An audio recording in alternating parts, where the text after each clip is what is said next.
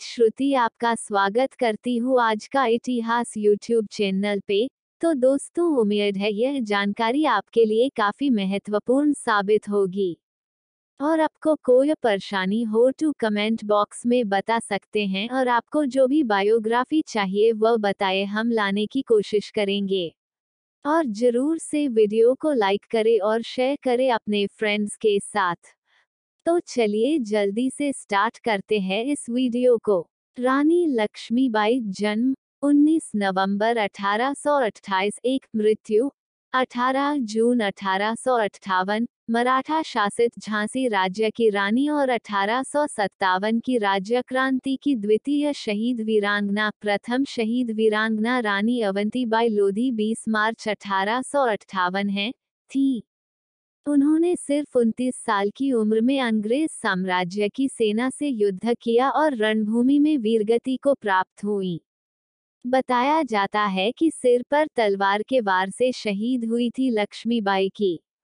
लक्ष्मीबाई, झांसी की रानी, फर्रुखाबाद के नवाब के महल में रानी लक्ष्मीबाई का कलात्मक चित्रण, पूर्ववर्ती। गंगाधर राव, उत्तरवर्ती, ब्रितानी राज, जन्म, मणिकर्णिका तांबे 19 नवंबर 1828 वाराणसी, भारत, निधन 17-18 जून अठारह सौ अट्ठावन, उम्र उनतीस कोटा की सराय, ग्वालियर, भारत, जीवन सिंघी, झांसी नरेश महाराज गंगाधर राव नेवालकर, संतान, दामोदर राव आनंद राव गोदलिया, घराना, नेवालकर, पिता, मोरोपंत तांबे, माता, भागीरथी सापरे, रानी लक्ष्मीबाई की प्रतिमा, लक्ष्मीबाई का जन्म वाराणसी में 19 नवंबर 1828 को हुआ था। उनका बचपन का नाम मणिकर मणिकर्णिका था, लेकिन प्यार से उन्हें मनु कहा जाता था। उनकी माँ का नाम भागीरथी और पिता का नाम मोरोपंत तांबे था। मोरोपंत एक मराठी थे और मराठा बाजीराव की सेवा में थे। माता भागीरथी बाई एक सुसंस्कृत, बुद्धिमान और धर्मनिष्ठ स्वभाव की थी तब उनकी माँ की मृत्यु हो गई। क्योंकि घर में मनु की देखभाल के लिए कोई नहीं था इसलिए पिता मनु को अपने साथ पेशवा बाजीराव द्वितीय के दरबार में ले जाने लगे। जहाँ चंचल और सुंदर मनु को सब लोग उसे प्यार से छबीली कहकर बुलाने लगे। मनु ने बचपन में शास्त्रों की शिक्षा के साथ शस्त्र की शिक्षा भी ली। तीन सन 1842 में उनका विवाह झांसी के मराठा शासित राजा गंगाधर राव नेवालकर के साथ हुआ और वे झांसी की रानी बनी। विवाह के बाद उनका नाम लक्ष्मीबाई रखा गया। सितंबर अठारह में रानी लक्ष्मीबाई ने एक पुत्र को जन्म दिया। परंतु चार महीने की उम्र में ही उसकी मृत्यु हो गई। सन अठारह सौ तिरपन में राजा गंगाधर राव का स्वास्थ्य बहुत अधिक बिगड़ जाने पर उन्हें दत्तक पुत्र लेने की सलाह दी गई।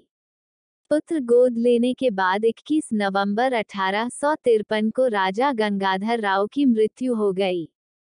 दत्तक पुत्र का नाम दामोदर राव रखा गया।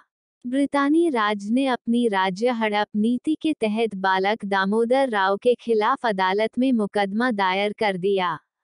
हालाँकि मुकदमे में बहुत बहस हुई, परंतु इसे खारिज कर दिया गया। ब्रितानी अधिकारियों ने राज्य का खजाना जब्त कर लिया और उनके पति के कर्ज को रानी के सालाना खर्च में से काटने का फरमान जारी कर दिया। इसके परिणाम स्वरूप रानी को झांसी का किला छोड़कर झांसी के रानी महल में जाना पड़ा। पर रानी लक्ष्मीबाई ने हिम्मत नहीं हारी और उन्होंने हर हाल में झांसी राज्य की रक्षा करने का निश्चय किया। झांसी का युद्ध संपादित करें। अठारह सौ सत्तावन के भारतीय स्वतंत्रता संग्राम के शहीदों को समर्पित भारत का डाक टिकट जिसमें लक्ष्मीबाई का चित्र है। झांसी अठारह सौ सत्तावन के संग्राम का एक प्रमुख केंद्र बन गया जहाँ हिंसा भड़क उठी। रानी लक्ष्मीबाई ने झांसी की सुरक्षा को सुदृढ़ करना शुरू कर दिया और एक स्वयंसेवक सेना का गठन प्रारंभ किया। इस सेना में महिलाओं की भर्ती की गई और उन्हें युद्ध का प्रशिक्षण दिया गया। साधारण जनता ने भी इस संग्राम में सहयोग दिया। झलकारी बाई जो लक्ष्मीबाई की हम शक्ल थी को उसने अपनी सेना में प्रमुख स्थान दिया। अठारह सौ सत्तावन के सितंबर तथा अक्टूबर के महीनों में पड़ोसी राज्य उर्छा तथा दतिया के राजाओं ने झांसी पर आक्रमण कर दिया। रानी ने सफलतापूर्वक इसे विफल कर दिया। अठारह सौ अट्ठावन के जनवरी माह में ब्रितानी सेना ने झांसी की ओर बढ़ना शुरू कर दिया और मार्च के महीने में शहर को घेर लिया। दो हफ्तों की लड़ाई के बाद ब्रितानी सेना ने शहर पर कब्जा कर लिया। परंतु रानी दामोदर राव के साथ अंग्रेज़ों से बचकर भाग निकलने में सफल हो गई। रानी झांसी से भागकर कालपी पहुँची और तात्या टोपे से मिली। तात्या टोपे और रानी की संयुक्त सेनाओं ने ग्वालियर के विद्रोही सैनिकों की मदद से ग्वालियर के एक किले पर कब्जा कर लिया। बाजीराव प्रथम के वंशज अली बहादुर द्वितीय ने भी रानी लक्ष्मीबाई का साथ दिया और रानी लक्ष्मीबाई ने उन्हें राखी भेजी थी इसलिए वह भी इस युद्ध में उनके साथ शामिल हुए। 18 जून अठारह सौ अट्ठावन को ग्वालियर के पास कोटा की सराय में ब्रितानी सेना से लड़ते लड़ते रानी लक्ष्मीबाई की मृत्यु हो गई। लड़ाई की रिपोर्ट में ब्रितानी जनरल यूरोज ने टिप्पणी की कि रानी लक्ष्मीबाई अपनी सुंदरता, चालाकी और दृढ़ता के लिए उल्लेखनीय तो थी ही, विद्रोही नेताओं में सबसे अधिक खतरनाक भी थी।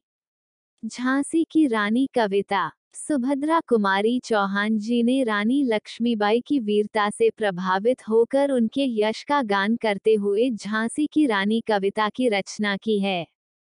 सिंहासन हिल उठे राजवंशों ने भरी कुटी तानी थी। बूढ़े भारत में भी आई फिर से नई जवानी थी। गुमी हुई आज़ादी की कीमत सबने पहचानी थी। दूर फिरंगी को करने की सबने मन में ठानी थी। चमक उठी सन सत्तावन में, वह तलवार पुरानी थी। बुंदेले हरबोलों के मुँह हमने सुनी कहानी थी। खूब लड़ी मर्दानी वह तो झांसी वाली रानी थी। कानपुर के नाना की मुहबोली बहन छबीली थी। लक्ष्मीबाई नाम, पिता की वह संतान अकेली थी। नाना के संग पढ़ती थी वह, नाना के संग खेली थी। बर्छी, ढाल, कृपाण कटारी उसकी यही सहेली थी। वीर शिवाजी की गाथाएँ उसको याद जबानी थी। बुंदेले हर बोलों के मुँह हमने सुनी कहानी थी। खूब लड़ी मर्दानी वह तो झांसी वाली रानी थी। लक्ष्मी थी या दुर्गा थी वह स्वयं वीरता की अवतार। देख मराठे पुलकित होते उसकी तलवारों के वार। नकली युद्ध व्यूह की रचना और खेलना खूब शिकार। सैन्य घेरना दुर्ग तोड़ना ये थे उसके प्रिय खिलवाड़। महाराष्ट्र कुल देवी उसकी भी आराध्य भवानी थी। बुंदेले हरबोलों के मुँह हमने सुनी कहानी थी। खूब लड़ी मर्दानी वह तो झांसी वाली रानी थी। हुई वीरता की वैभव के साथ सगाई झांसी में। ब्याह हुआ रानी बन आए लक्ष्मीबाई झांसी में। राजमहल में बजी बधाई खुशियाँ छाई झांसी में। सुघट बुंदेलों की विरुदावली सी वह आई थी झांसी में। चित्रा ने अर्जुन को पाया, शिव को मिली भवानी थी। बुंदेले हरबोलों के मुँह हमने सुनी कहानी थी। खूब लड़ी मर्दानी वह तो झांसी वाली रानी थी। उदित हुआ सौभाग्य, मुदित महलों में उजियाली छाए। किंतु कालगति चुपके चुपके काली घटा घेर लाए। तीर चलाने वाले कर में उसे चूड़ियाँ कब भाए। रानी विधवा हुई। हाय, विधि को भी नहीं दया आई। निसंतान मरे राजाजी, रानी शोक समानी थी। बुंदेले हरबोलों के मुँह हमने सुनी कहानी थी। खूब लड़ी मर्दानी, वह तो झांसी वाली रानी थी। बुझा दीप झांसी का तब डलहौजी मन में हर्षाया राज्य हड़प करने का उसने यह अच्छा अवसर पाया। फ़ौरन फौजे भेज दुर्ग पर अपना झंडा फहराया। लावारिस का वारिस बनकर ब्रिटिश राज्य झांसी आया। अश्रुपूर्ण रानी ने देखा झांसी हुई बेरानी थी।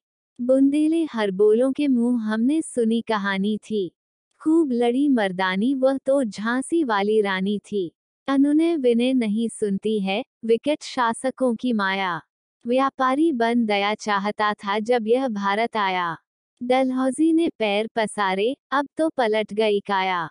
राजाओं नवाबों को भी उसने पैरों ठुकराया। रानी दासी बनी बनी यह दासी अब महारानी थी। बुंदेले हर बोलों के मुँह हमने सुनी कहानी थी। खूब लड़ी मर्दानी वह तो झांसी वाली रानी थी। छिनी राजधानी दिल्ली की, लखनऊ छीना बातों बात। कैद पेशवा था बिठूर में, हुआ नागपुर का भी घात। उदयपुर, तंजौर, सतारा, कर्नाटक की कौन बिसात। जबकि सिंध, पंजाब ब्रह्म पर अभी हुआ था वज्र निपात बंगाले, मद्रास आदि की भी तो वही कहानी थी। बुंदेले हर बोलों के मुँह हमने सुनी कहानी थी। खूब लड़ी मर्दानी वह तो झांसी वाली रानी थी। रानी रोई रनिवासों में बेगम गम से थी बेजार। उनके गहने कपड़े बिकते थे कलकत्ते के बाज़ार। सरेआम नीलाम छापते थे अंग्रेज़ों के अखबार।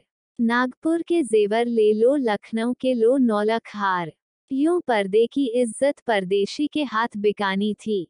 बुंदेले हर बोलों के मुँह हमने सुनी कहानी थी। खूब लड़ी मर्दानी, वह तो झांसी वाली रानी थी। कुटियों में भी विषम वेदना, महलों में आहत अपमान। वीर सैनिकों के मन में था अपने पुरखों का अभिमान। नाना धुंधुपंथ पेशवा जुटा रहा था सब सामान। बहन छबीली ने रण चंडी का कर दिया प्रकट आह्वान। हुआ यज्ञ प्रारंभ, उन्हें तो सोई ज्योति जगानी थी। बुंदेले हर बोलों के मुँह हमने सुनी कहानी थी। खूब लड़ी मर्दानी, वह तो झांसी वाली रानी थी। महलों ने दी आग, झोपड़ी ने ज्वाला सुलगाई थी।